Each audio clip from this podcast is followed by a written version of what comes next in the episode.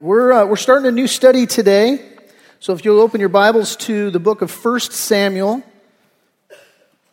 1 Samuel, it's in the Old Testament, ninth book of the Old Testament.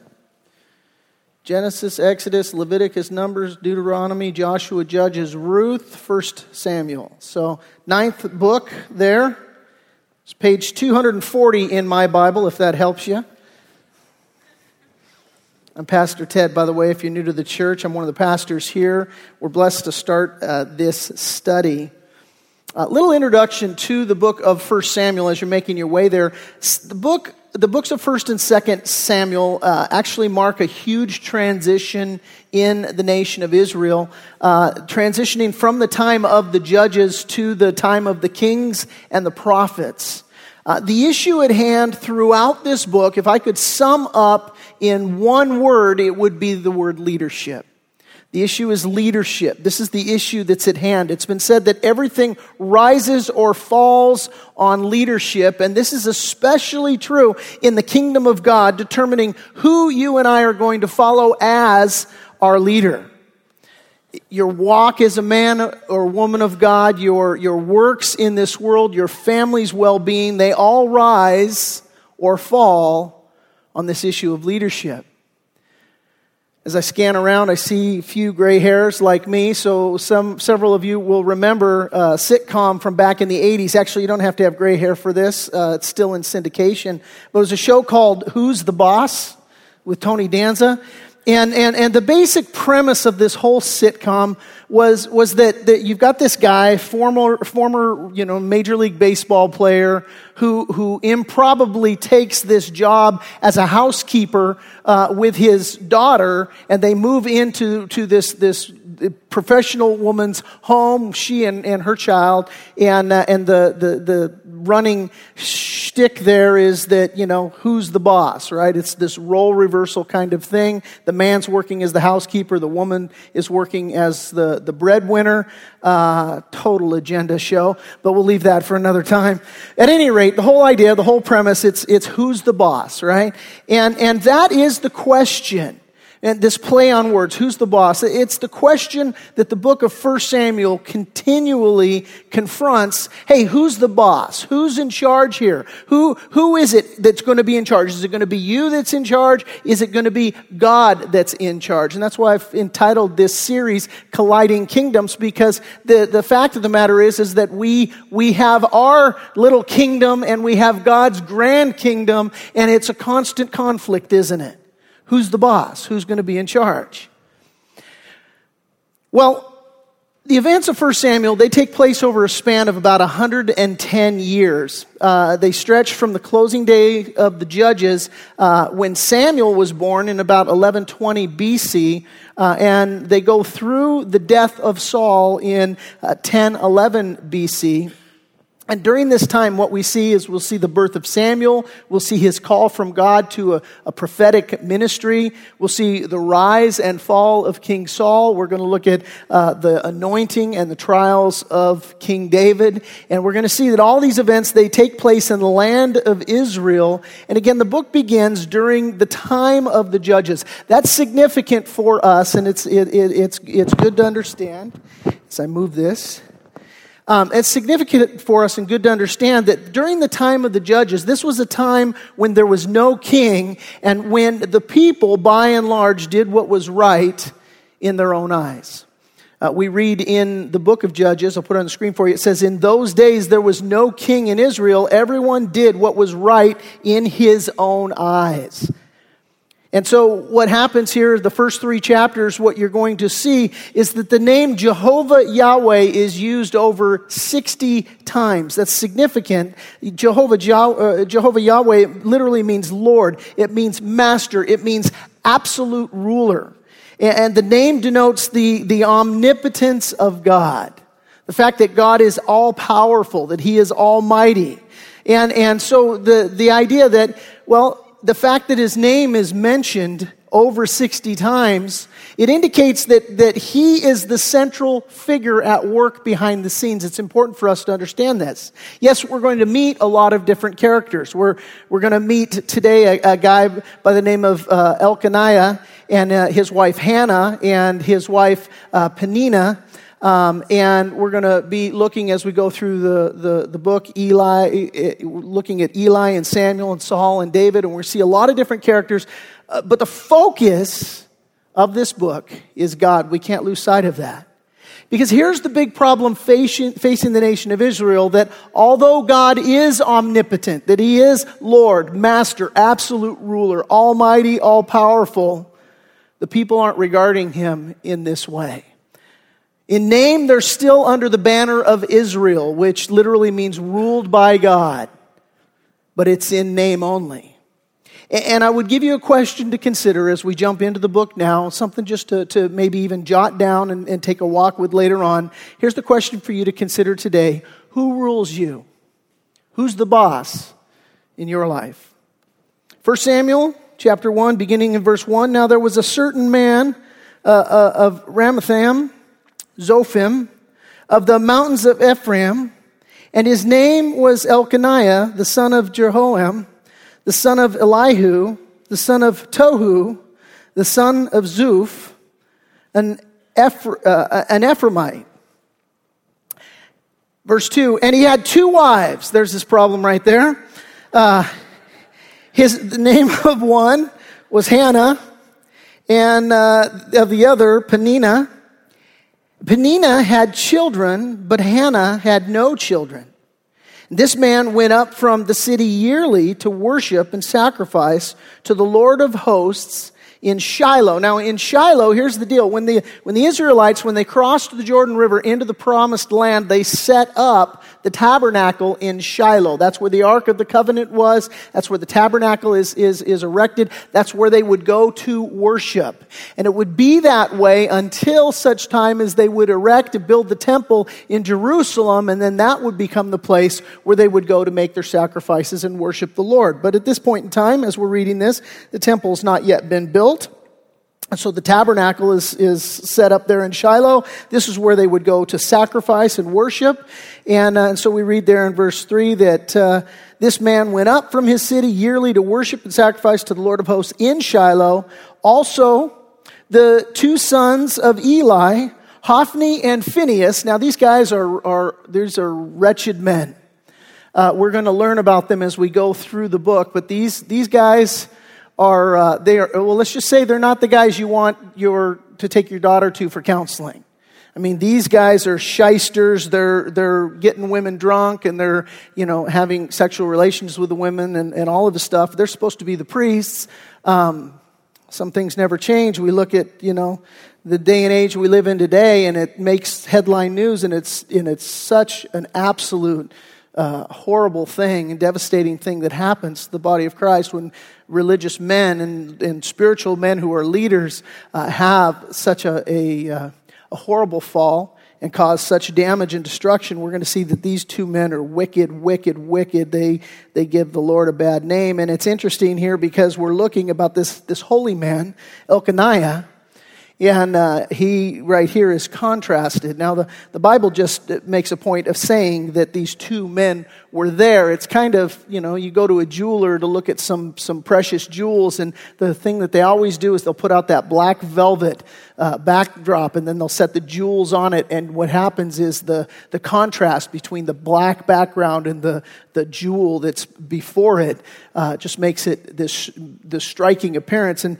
and uh, you know, fairly think the Holy Spirit is doing that here in 1 Samuel as this contrast is, is listed there in verse 3 that here you've got uh, Elkanah going up, this, this holy man, uh, this godly man, and uh, then it just says, and uh, two sons of Eli, Hophni and Phinehas, the priests of the Lord, uh, they were there. So it begins, there was a certain man. You might want to underline that. Here's the deal whenever God does a work, it always begins with a certain man. When 10,000, or when a thousand, or rather 10,000 orphans were starving in Bristol, England, um, God began with a certain man. He began with George Mueller to, to minister to those kids. When God brought revival to the American colonies, it began with a certain man, Jonathan Edwards. When God desired to reach drug addicted hippies, it began with a certain man, Chuck Smith.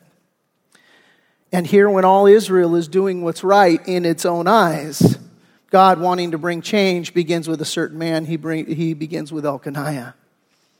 Now, the book of Chronicles tells us that Elkanah was a Levite. Now, a Levite was a, a member of the Hebrew tribe of Levi. Uh, they were the ones that served key responsibilities for the Israelites.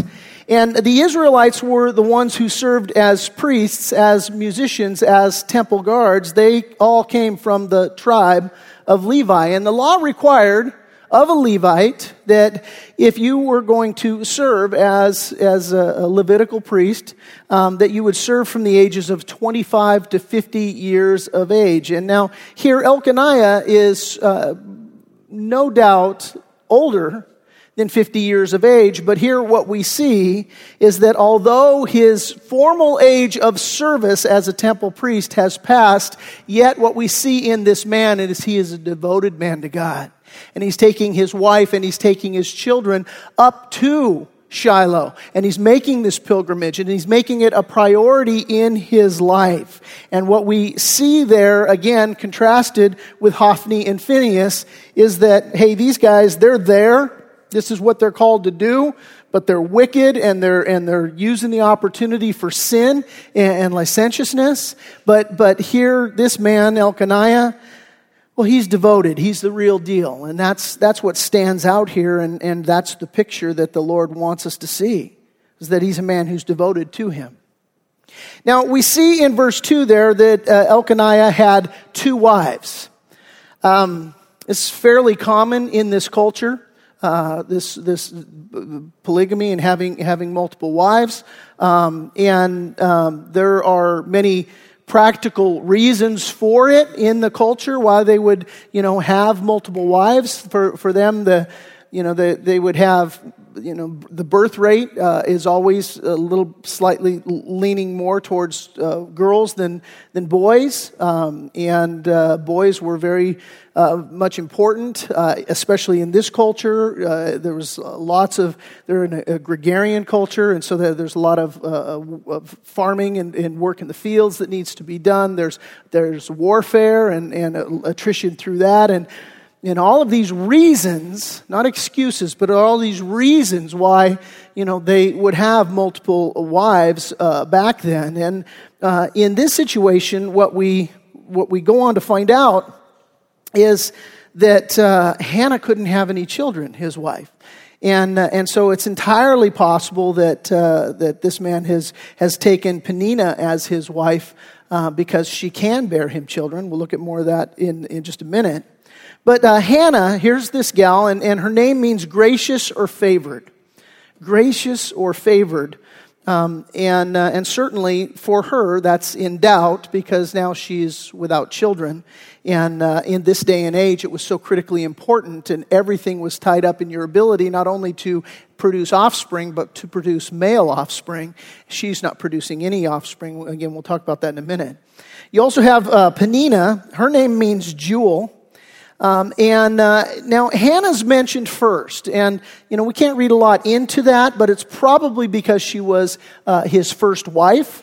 Um, uh, it's she's probably mentioned first because uh, she was his favorite. We'll see that uh, displayed here in a minute. And again, it's likely that he married Peninnah second because his first wife could not uh, bear children. verse says, and uh, whenever the time came for Elkanah to make an offering, he would give portions to uh, Peninnah, his wife, and to all her sons and daughters. But, verse 5, to Hannah, he would give a double portion, for he loved Hannah, although the Lord had closed her womb. Now, take note of that. The Lord had closed her womb. We're going to see in verse 20 when, when we get there that um, God opens Hannah's womb. that in time God's going to bless her, um, that He's going to give to her a son. He's going to give to her, in fact, many sons and many daughters. Um, we're going to see that her first son uh, will change the course of the nation. We're going to see her first son be greatly used of God to institute the Davidic dynasty through whom ultimately uh, the Messiah will come. Uh, we're going to see all this, but here in the text, at this moment in time, right now when we're reading it, it makes it clear that God has closed her womb. Why? Well, that's an important subject. As a matter of fact, it's everything that we're going to look on for the remainder of today hinges on the answer to that question.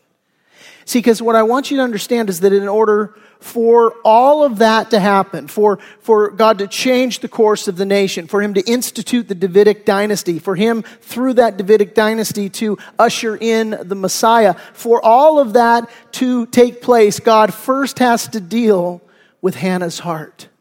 Hannah's heart. Look at verse 6 tells us, and her rival. Ladies, who do you think that is? That's Peninnah, right? That's the chick that's married to her husband, giving him all his children. And, uh, and so this is very much a rival to Hannah. Her rival also provoked her severely to make her miserable because the Lord had closed her womb. And so it was year by year when she went up to the house of the Lord that she, that's Peninnah, had provoked her, that's Hannah. Therefore she, Hannah, wept and did not eat. Now what's the dynamic that's going on here? Well, clearly the dynamic that is going on here is that Peninnah has a sense, well, that she's not her husband's favorite. She knows, she can see that, well, Hannah's the one that has his heart. Hannah's the one that, that he has, you know, that special place in his heart and affection for.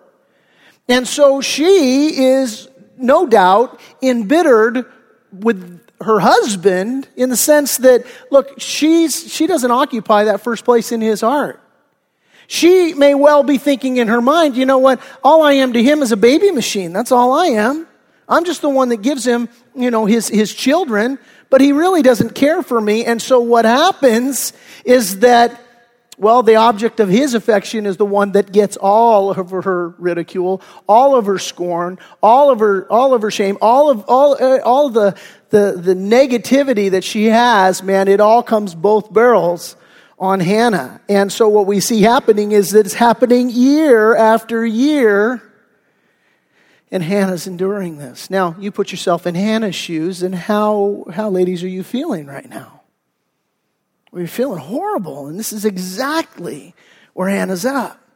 She's, she's, she, she's dealing she's dealing with a lot and she we're going to see she goes up year by year and, and what do you think the top of her prayer list is lord give me a child She's begging, she's pleading, Lord, give me a child. She's desperate. God has to deal with her heart. And so her rival provoked her year by year. And then, verse 8 Elkanah, her husband, said to her, Hannah, why do you weep? Why do you not eat? And why is your heart grieved? Get this. Am I not better to you than ten sons? This is Mr. Sensitivity in all of his splendor, isn't it? He's like, hey, sugar pie, baby, you got me. What do you want with a kid? Right?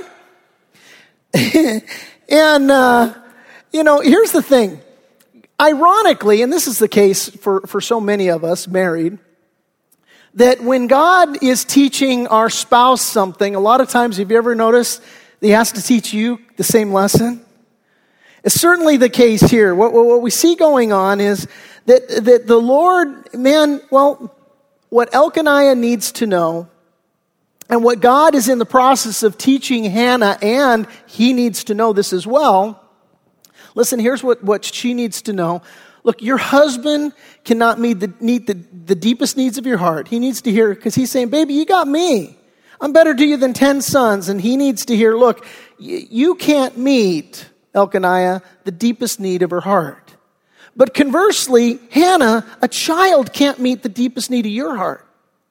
See, see, the issue is it, it, it, can't be a child that meets the need of your heart. It can't be your husband or your spouse that meets, meets the, the deepest need of your heart. Only God can meet the deepest needs of our heart. It's only in Him that we're going to find our greatest satisfaction. And anytime we seek to find fulfillment in person or in possessions, man, it always leads to heartache. It always ends up not going well. You think of the woman at the well. Here's a gal that needed to learn this lesson as well. I mean, Jesus is there. He's like, Look, you've got five husbands and you still ain't happy. You, are drinking from the wrong well, lady. And there's so many of us, man, we're drinking from the wrong well. We're looking for everything else that, what is, what is it that's going to satisfy me? What is it that's going to bring me a, a, a sense of, of, of peace, a sense of, of, of completion, a, a, sense of satisfaction. And we look to feel, to fill that need with relationships or, or with stuff. And what we really need is the Lord, and we really need to surrender to Him. And this is, this is the work that, that God is doing in her heart. Listen, if, if we're going to put the weight and pressure on earthly relationships, to be for me what only God can be for me, then the end, the end result is it's going to be pain and heartache. My mom had uh, a really difficult upbringing. For her, she was raised at a young age at home with mom and dad, um, both of whom were alcoholics. Uh, her father was a, was a pilot. He'd been a, a World War II fighter pilot. And, uh, and so, and now he was a commercial pilot. And uh, he, of course, wouldn't drink when he was flying, but then when he was off, he would binge drink. And, uh, and so the mom also, her mom going through, through all kinds of stuff. Well, at, at a certain point in time, and uh, my mom was probably you know, five or six years old, her mom committed suicide. Something I didn't know about until I was married with children, you know. Um, but her mom committed suicide. And, and for her father, you know, he, this woman for him was everything. She was the love of his life. I mean, to the day he died, he would talk about Bobby, my, my grandmother who took her life. And, um, and so my mom was, was unceremoniously shipped off to be raised by her aunt and uncle. Um, it was a, a crazy lifestyle. My mom, if you meet her today, she is remarkably sane she's, she is an awesome woman. She loves the Lord. Um, and, uh, and, you know, you sit down and have a, have a conversation with this woman, and you think, knowing just the jacked up family history that you came from, I mean, we're all a piece of work in some regard, you know, and you would think my mom would be, you know, that lady's a piece of work. Man, she's a work of art. And she's a, she's a really godly woman. But she and my dad were having this conversation, and uh, she said to my father at one point, she said, um, she was crying and lamenting, and she was going through just a time of depression. Uh, she's struggling through some issue. I don't know what the issue was, but um, she said to my father in, in, in between tears and sobbing, she said, I never had a mother.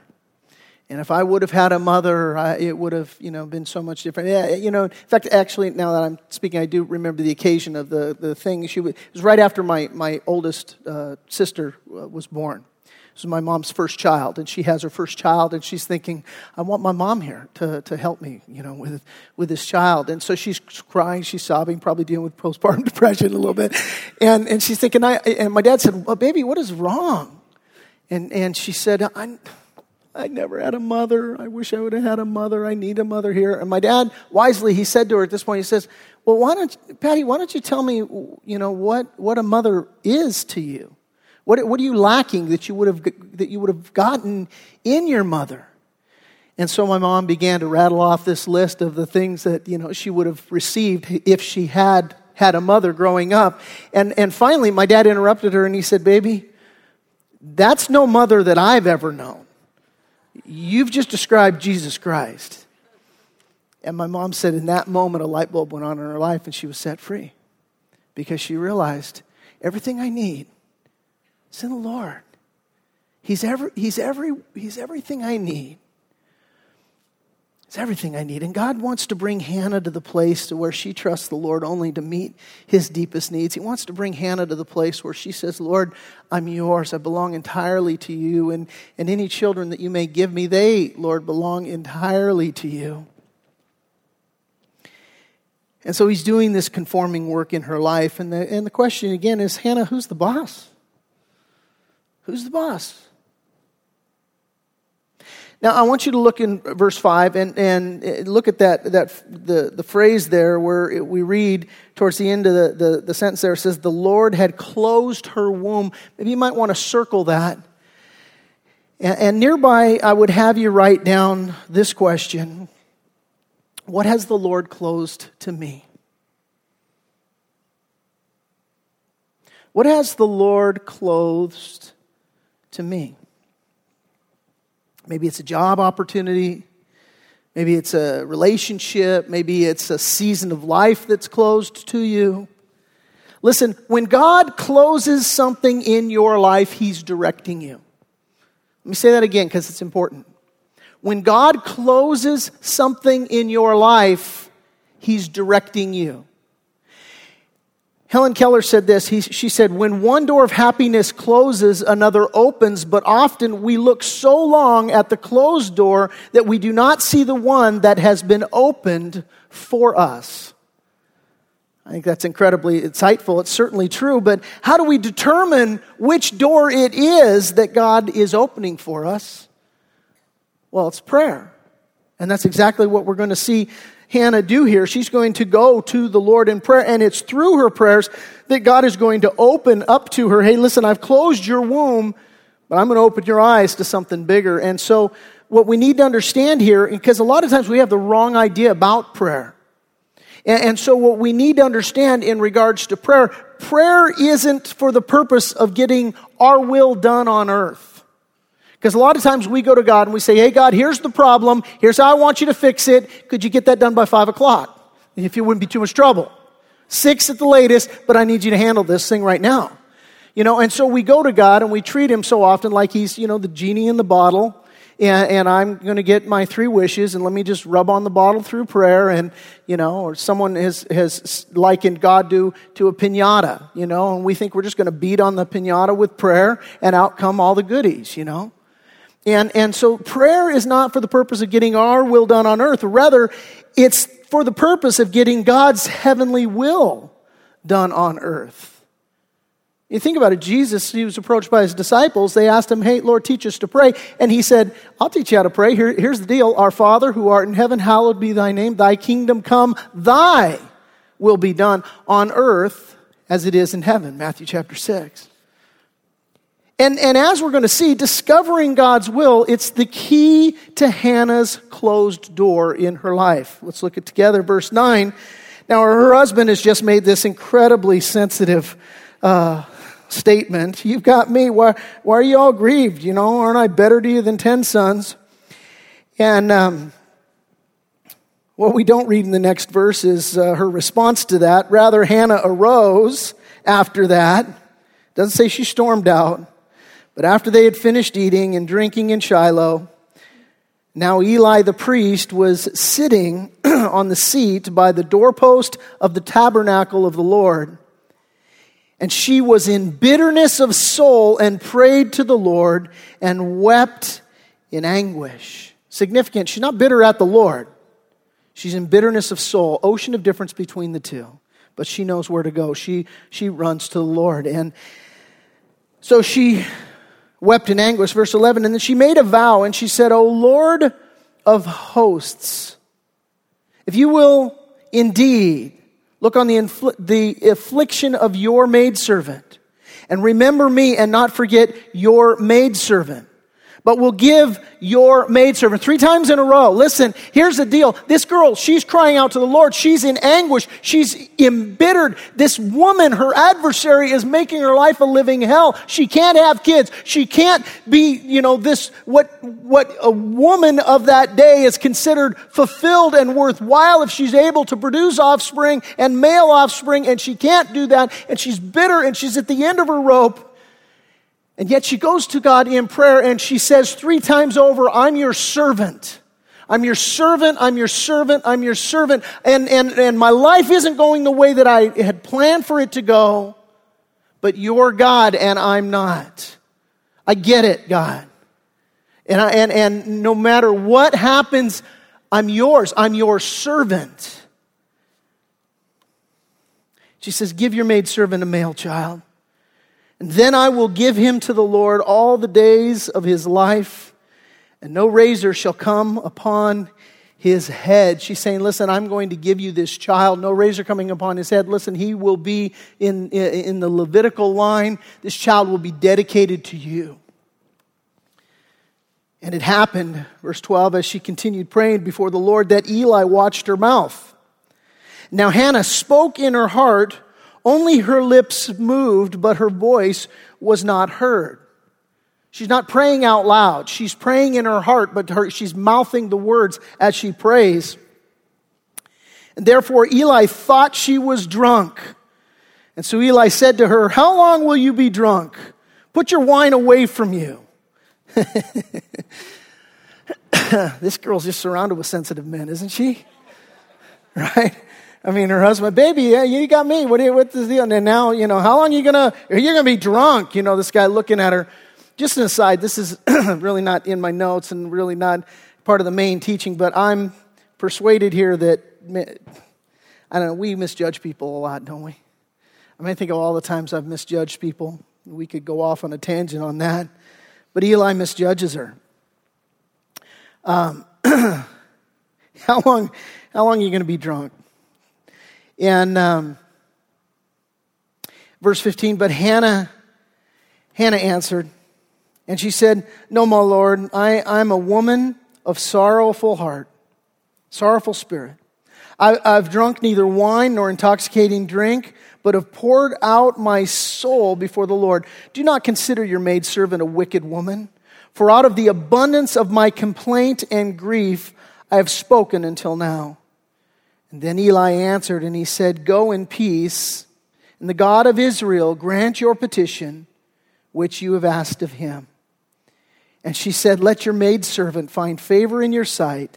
And so the woman went her way and ate, and her face was no longer sad. She believed in her heart that she had had what she had prayed for. The whole key to, to having our prayers answered by God is this issue of faith.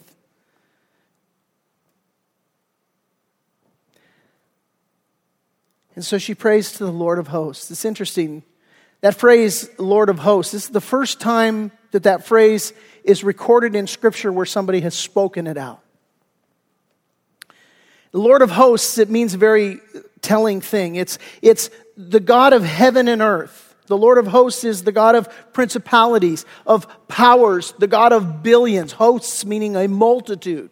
God is Lord over all, principalities, powers, billions of people, billions and billions of people, and the Lord, He's the Lord of them all. He's the Lord of every, every eh, eh, eh, spiritual realm. He's the Lord of heaven. He's the Lord of earth. He's the Lord of every molecule and atom in our, in, in our solar systems and then in the multitude of solar systems. He is, he is the Lord of hosts. And yet, the Lord is intimately concerned with this one woman crying out for a child, for the Lord to open her womb. Listen, he has a plan for her, not just for her, but for her unborn child. And, and some of you, you're in that place today. Maybe, you know, at the, the place that Hannah's in, maybe you're at the end of your rope. Maybe you're at the place of anguish. Maybe you're at the place of just, you know, what on earth, God? I mean, I've got whiplash from just what I've been through and what the heck is going on. and if you're in that place, you can relate. You know. Listen, He's the Lord of hosts, He's the Lord of heaven and earth and, and everything. Everyone in it. No matter what problem, no matter what issue, no matter what it is that we're burdened with, He is the Lord of hosts. And He has a plan, He's working. Jesus told His disciples, My Father's always at work to this day, and I too am working. Listen, He's working right now. He's working today. He's working in your life. He's working in Hannah's life, although she can't see it.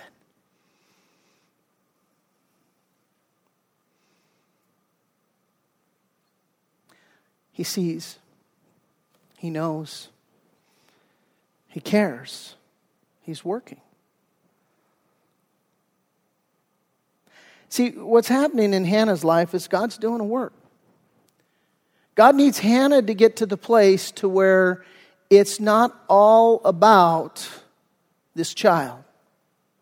He needs Hannah to get to the place where she says, Lord, you're the Lord of hosts, and I got an issue here, and I'm going to come to you. But Lord, at the end of the day, you're God and I'm not. So I'm going to make my petition to you and I'm going to surrender to you. And what's happening here is that God is doing this conforming work in her heart.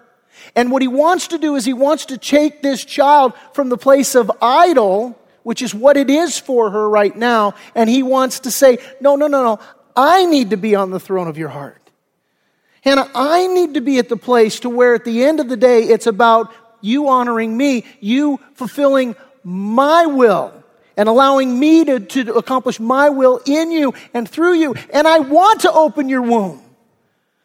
I desire to give you children, but not on your terms, Hannah. I'm going to give you children on my terms, and I need you to be conformed, not to be praying, hey, Lord, I want my will done on earth, but Lord, I want your will done on earth. And this is the work that He's doing in her heart. Maybe it's the work He's doing in your heart today.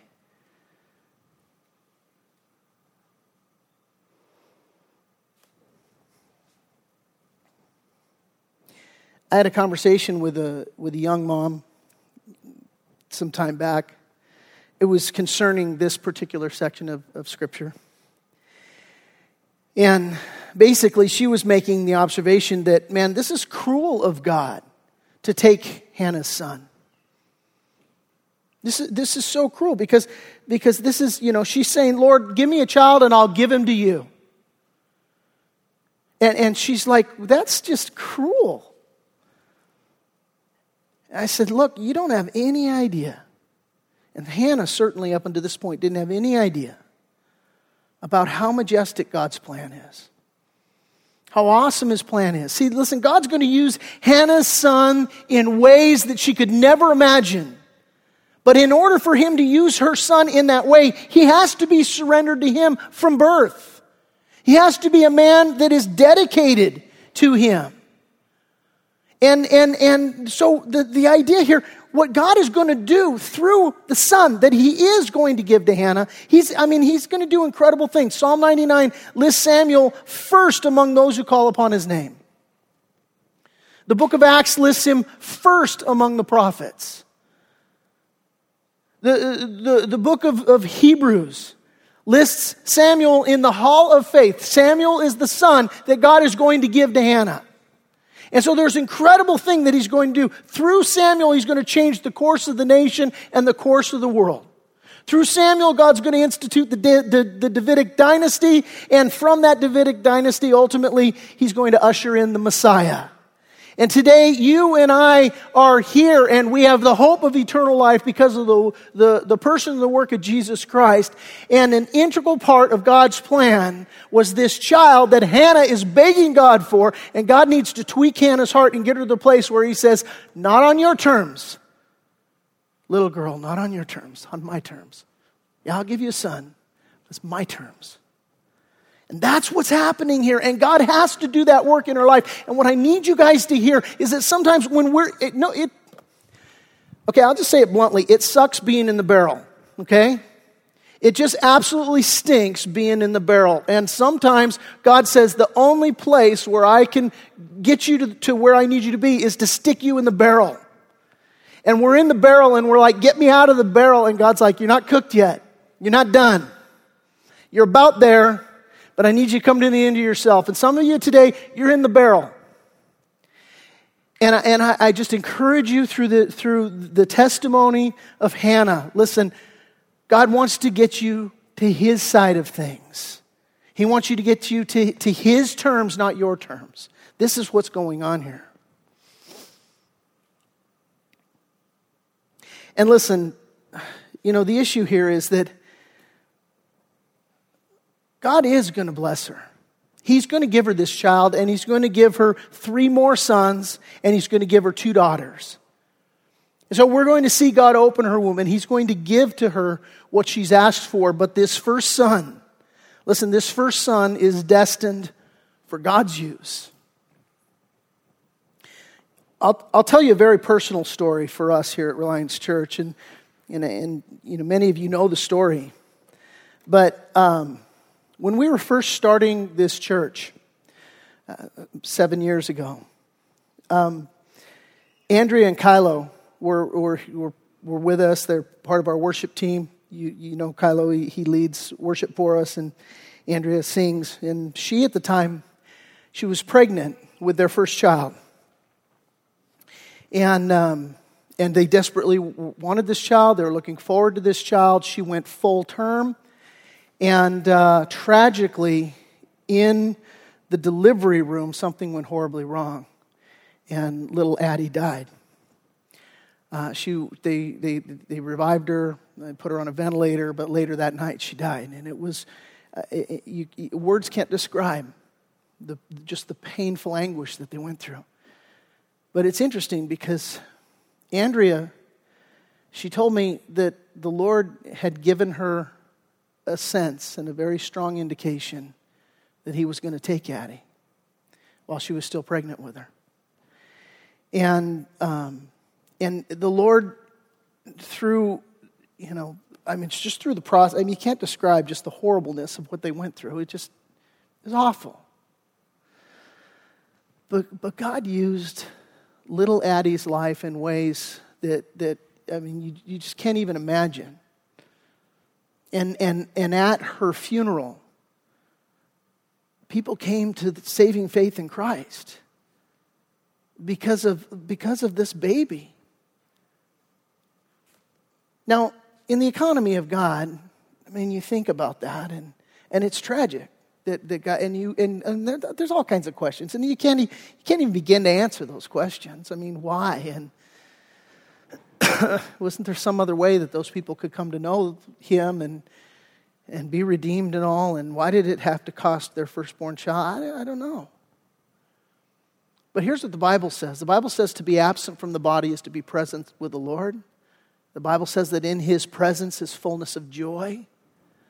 The Bible says that in heaven we will know even as we are known. We put all that together. We know that Addie is with the Lord in a place of, of, of you know, joy unspeakable, fullness of joy. We know that, that when we die and we go to be with the Lord, that He gives us a resurrection body. It's a, and, and, and, and that, that we never get sick, that we have no pain, that we have no tears. We know that Addie, right this moment, is living where we all hope to be at some point in time. And we know, and Kylo and Andrea know, that they, they will see Addie, they will know Addie in heaven. But they also get to understand listen, God had plans to use Addie for ways that they could never have imagined.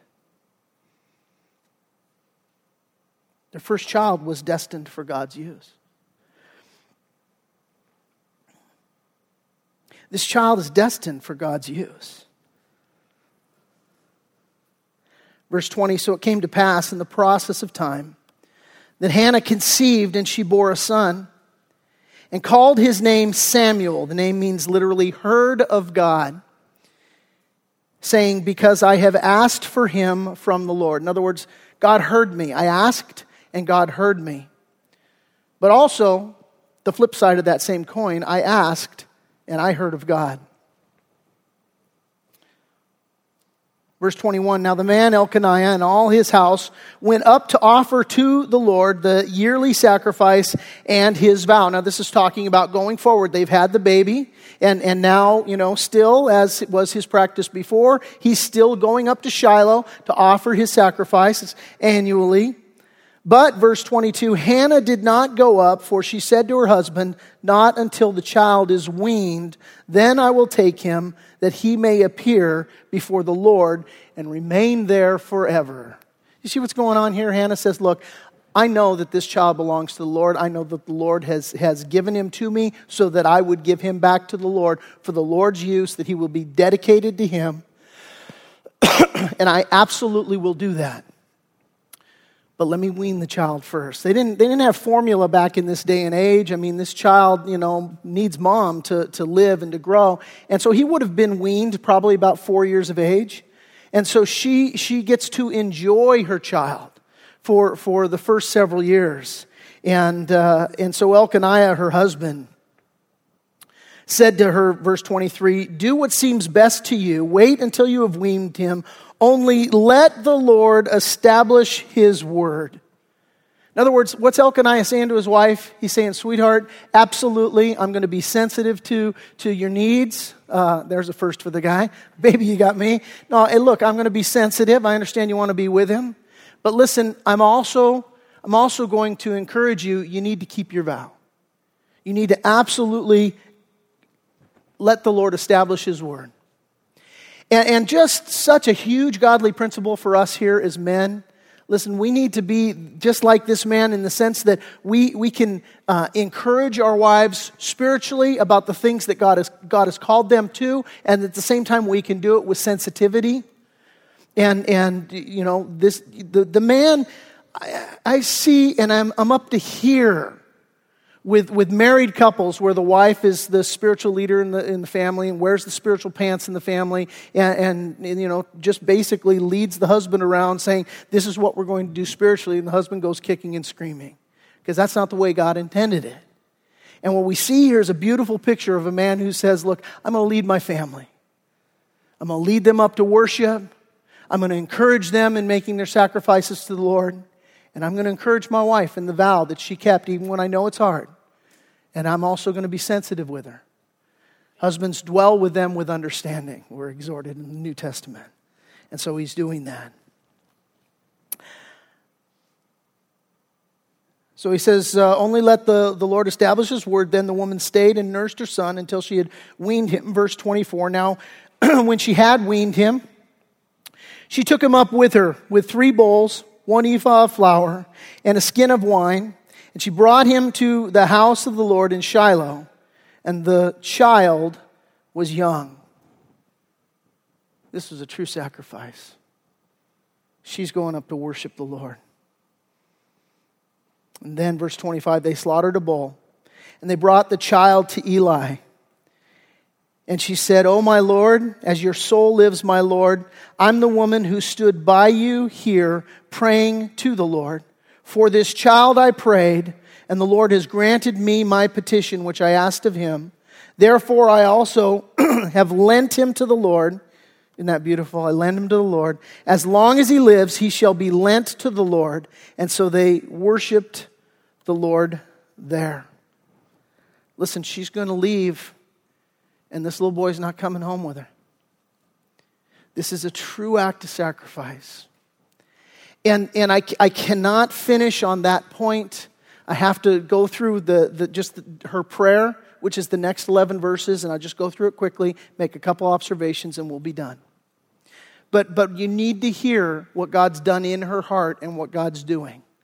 She's, God's blessed her. He's brought her to the place where she says, Lord, He's yours, He's not mine.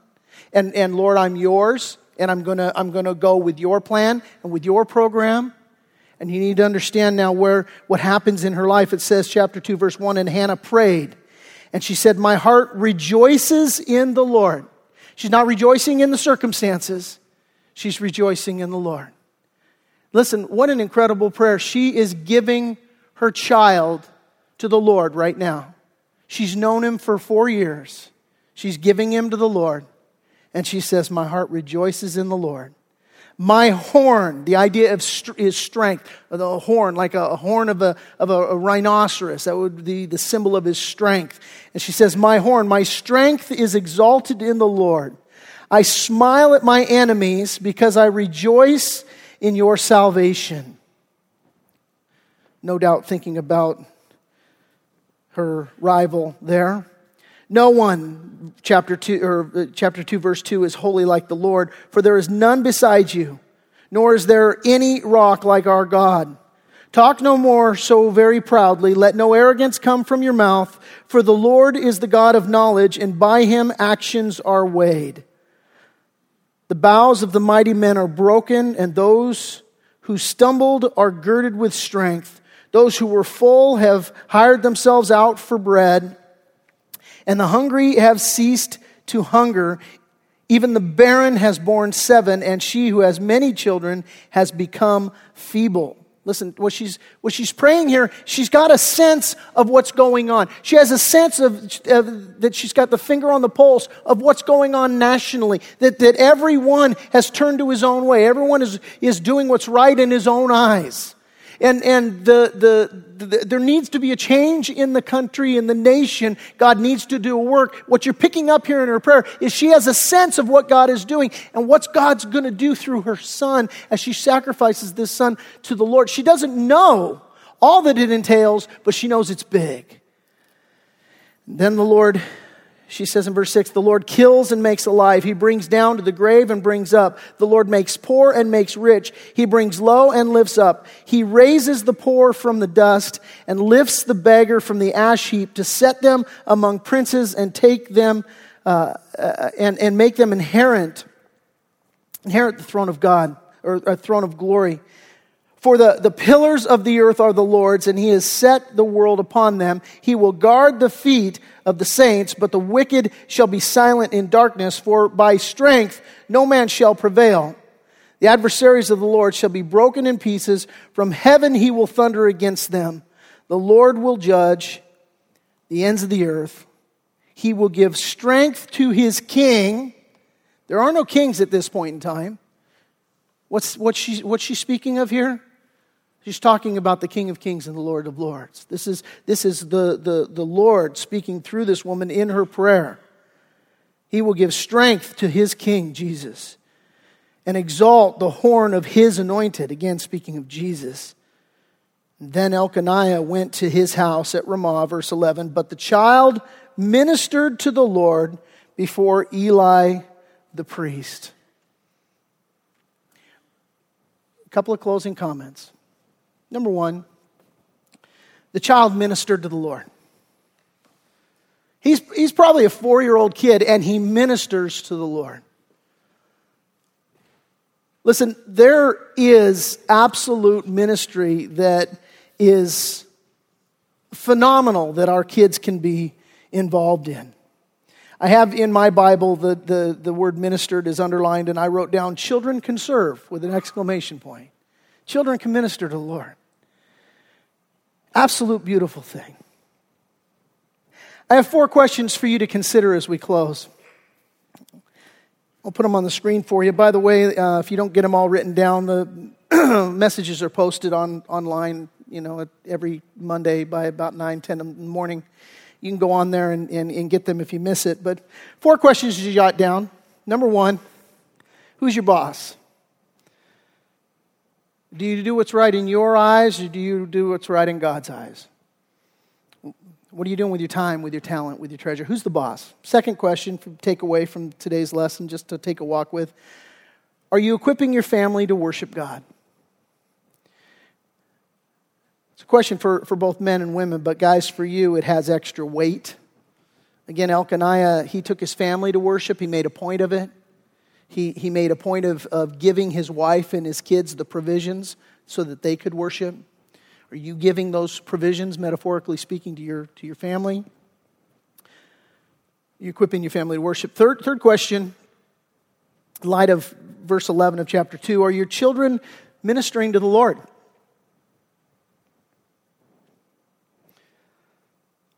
Fourth question,